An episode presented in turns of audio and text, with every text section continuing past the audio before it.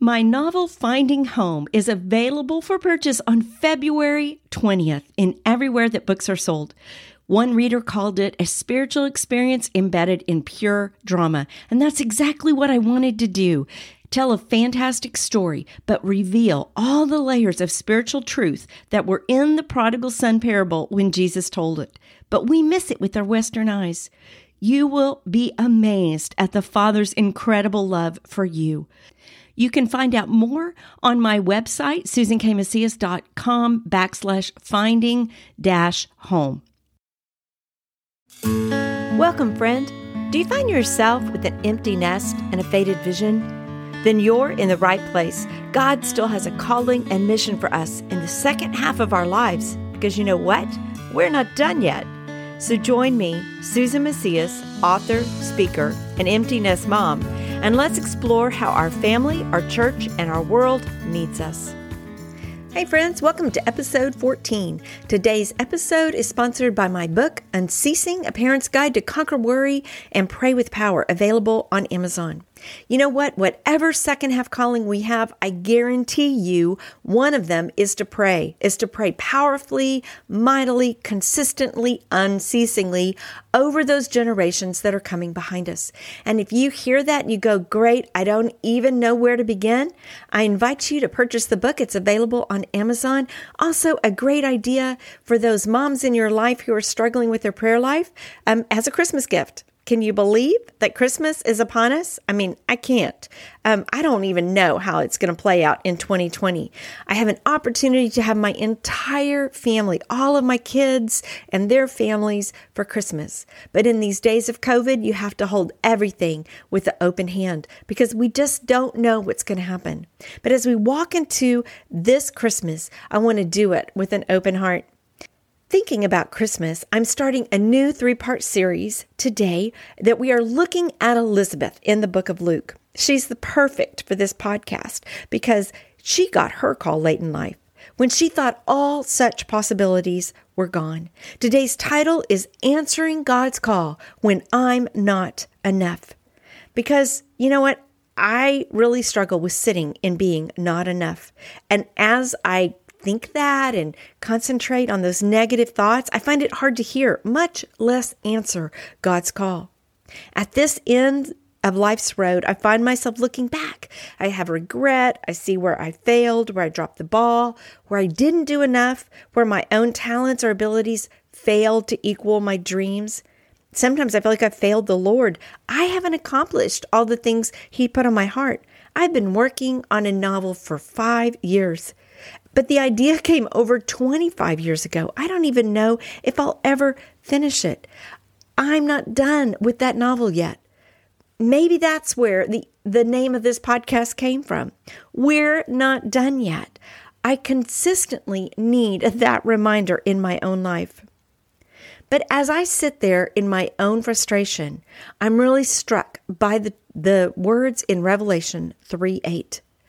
This is what Christ is saying to the church. I know your deeds. Behold, I have put before you an open door, which no one can shut. Because, because why? Because you're amazing? No, this is what scripture says. Because you have a little power and have kept my word and have not denied my name. That word power can also be translated strength or might. It wasn't that they had a lot of power, but just a little bit. In the Lord's Prayer in Matthew 6 13, part of what he says is, Do not lead us in temptation, but deliver us from evil. For yours is the kingdom and the power and the glory forever. It's God's power. We're not meant to be strong enough. Why do I always forget that? It's His power, not mine. Okay, so we're going to look in Luke 1 at a, a great illustration of this point. It's the story of Zechariah and Elizabeth. I'm going to read to you out of Luke 1 5 through 7. In the days of Herod, king of Judea, there was a priest named Zechariah of the division of Abijah, and he had a wife from the daughters of Aaron, and her name was Elizabeth, and they were both righteous before God, walking blamelessly in all the commandments and statutes of the Lord. But They had no child because Elizabeth was barren and both were advanced in years. They lived for Yahweh. They wanted to serve Him with their lives. But let me ask you, what is your but? Your however, they had no child. Barrenness was a great sorrow to the people that, I mean, it's a great sorrow now. It's a great sorrow to any couple that experiences that. But think about the sorrow when you're living amongst a people whose promise is that they would number the stars and you're doing nothing to contribute to the, the number of those stars. And in practicality, in those days, your children were your retirement fund. I'm going to read to you a little bit from um, this commentator that I love. His name is Alexander Maclaren, and he was a British pastor, um, lived at the turn of the last century. I discovered him on Bible Hub, which is a great website to go if you want to do some in depth study. And they have a tab that says commentaries, and that's where I discovered Alexander. And I decided that maybe in heaven, we're going to sit down and have some tea and talk because this man, I just love his work. Listen to this quote of his. Seek to cultivate a buoyant, joyous sense of the crowded kindnesses of God in your daily life. Isn't that amazing? I don't think I have a sense of the crowded kindnesses of God, but that is my fault for being blind to them. And I, I love that quote. I'll put that in the show notes. If you should go back and read it again, because that's a one that you can really chew on for a while. Okay, but listen to what he says about our godly elderly, barren couple. And remember, as I'm reading this, we're thinking about our own places of barrenness or not enoughness. This is Maclaren's words. They were not thereby hindered from walking in all God's commandments and ordinances blameless. Let us learn that unfulfilled wishes are not to clog our devotion, nor to silence our prayers, nor to slacken our running the race set before us. Isn't that amazing? Think about what is your unfulfilled wish. Just just think of it in your head, name it. Maybe there's 3 or 4 or 12 or 55, but think about unfulfilled wishes.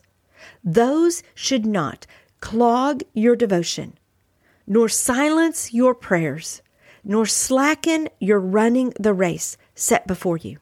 I'm really struck by that.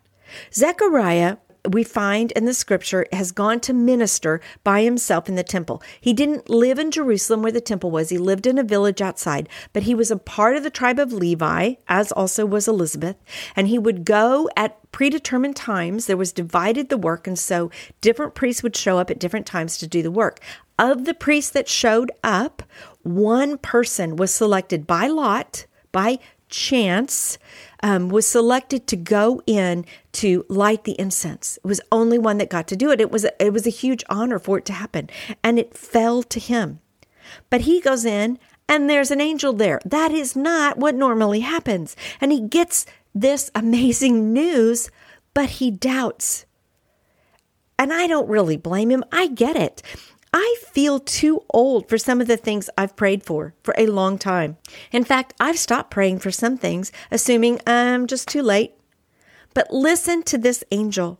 The angel said to him, Do not be afraid, Zechariah, for your prayer has been heard, and your wife Elizabeth will bear you a son, and you shall call his name John, and you will have joy and gladness, and many will rejoice at his birth.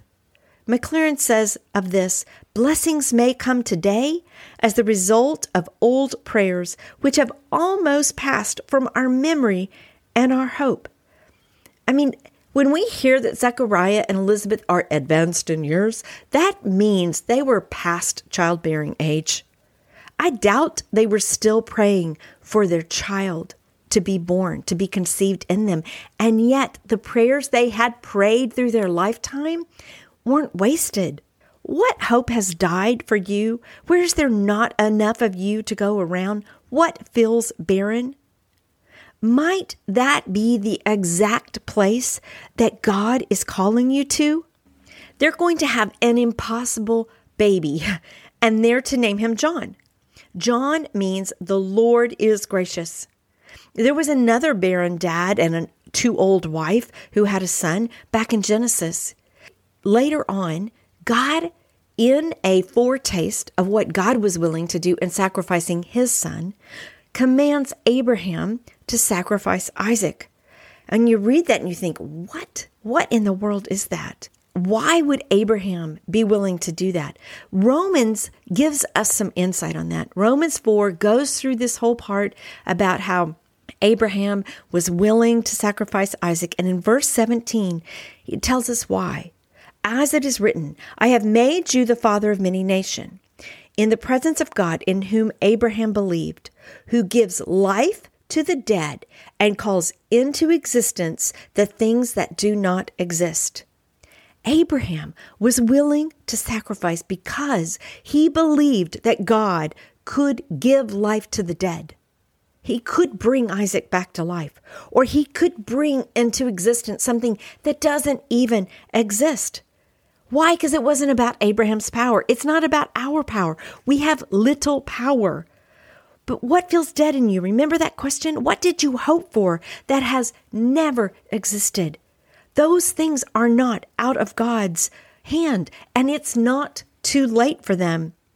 When we keep His word and don't deny His name, like in Revelation, or when we're like Elizabeth and we walk in His statutes in our measly little ability to do that, He can set an open door in front of us and do exceedingly abundantly beyond anything we'd ever ask. Okay, so we know Zechariah doubts. He becomes mute as a result. So let's look though at our example of Elizabeth. How does she respond? We're going to jump down to Luke chapter 1, still verse 24 through 25. And after these days, his wife Elizabeth conceived. And for five months she kept herself hidden, saying, Thus the Lord has done for me in the days when he looked on me to take away my reproach among people.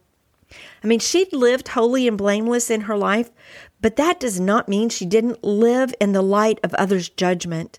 Her whole married life, barrenness was seen as a curse. What if the worst part of ourselves, the thing we'd most want to change, or where we receive the most condemnation, is just a platform for Jesus to do his best work? She cultivates her holy secret. When it says she keeps herself hidden, it means she didn't tell anybody about this baby. She praises God's name. She gives him the credit. It's amazing. She is about to have this baby in a direct answer to prayers she had even probably ceased praying. Next week, we'll look at what we're to do when God calls us to do the impossible. But for now, I want to emphasize the point. We're never enough for God's call. It is His power that accomplishes anything. For now, let's take our cue from Elizabeth. And let's praise the Lord for the things that He is calling us to do in the second half of life. And I want to do that with you right now by reading Psalm 103, 1 through 5. Bless the Lord, O my soul, and all that is within me. Bless His holy name. Bless the Lord, O my soul, and forget not all His benefits, who forgives all your iniquity who heals all your diseases, who redeems your life from the pit, who crowns you with steadfast love and mercy, who satisfies you with good, so that your youth is renewed like the eagles. Listen to that. So that your youth is renewed like the eagles. Sister, we don't have to be enough. We just need to answer his call. Thanks for joining me today. Check out my website, susankmacias.com, to find more encouragement and to be empowered toward taking your next step. Connect with me on Facebook or Instagram at Susan K. Macias. If you enjoyed the podcast, would you please leave a review on Apple Podcasts, Spotify, Google Play, or whatever platform you listen on? Subscribe and share it with a friend who needs some encouragement to pursue God's call. And what about you? What's Jesus calling you to do? Be brave. Take a baby step. Do the next thing. Because you're not done yet.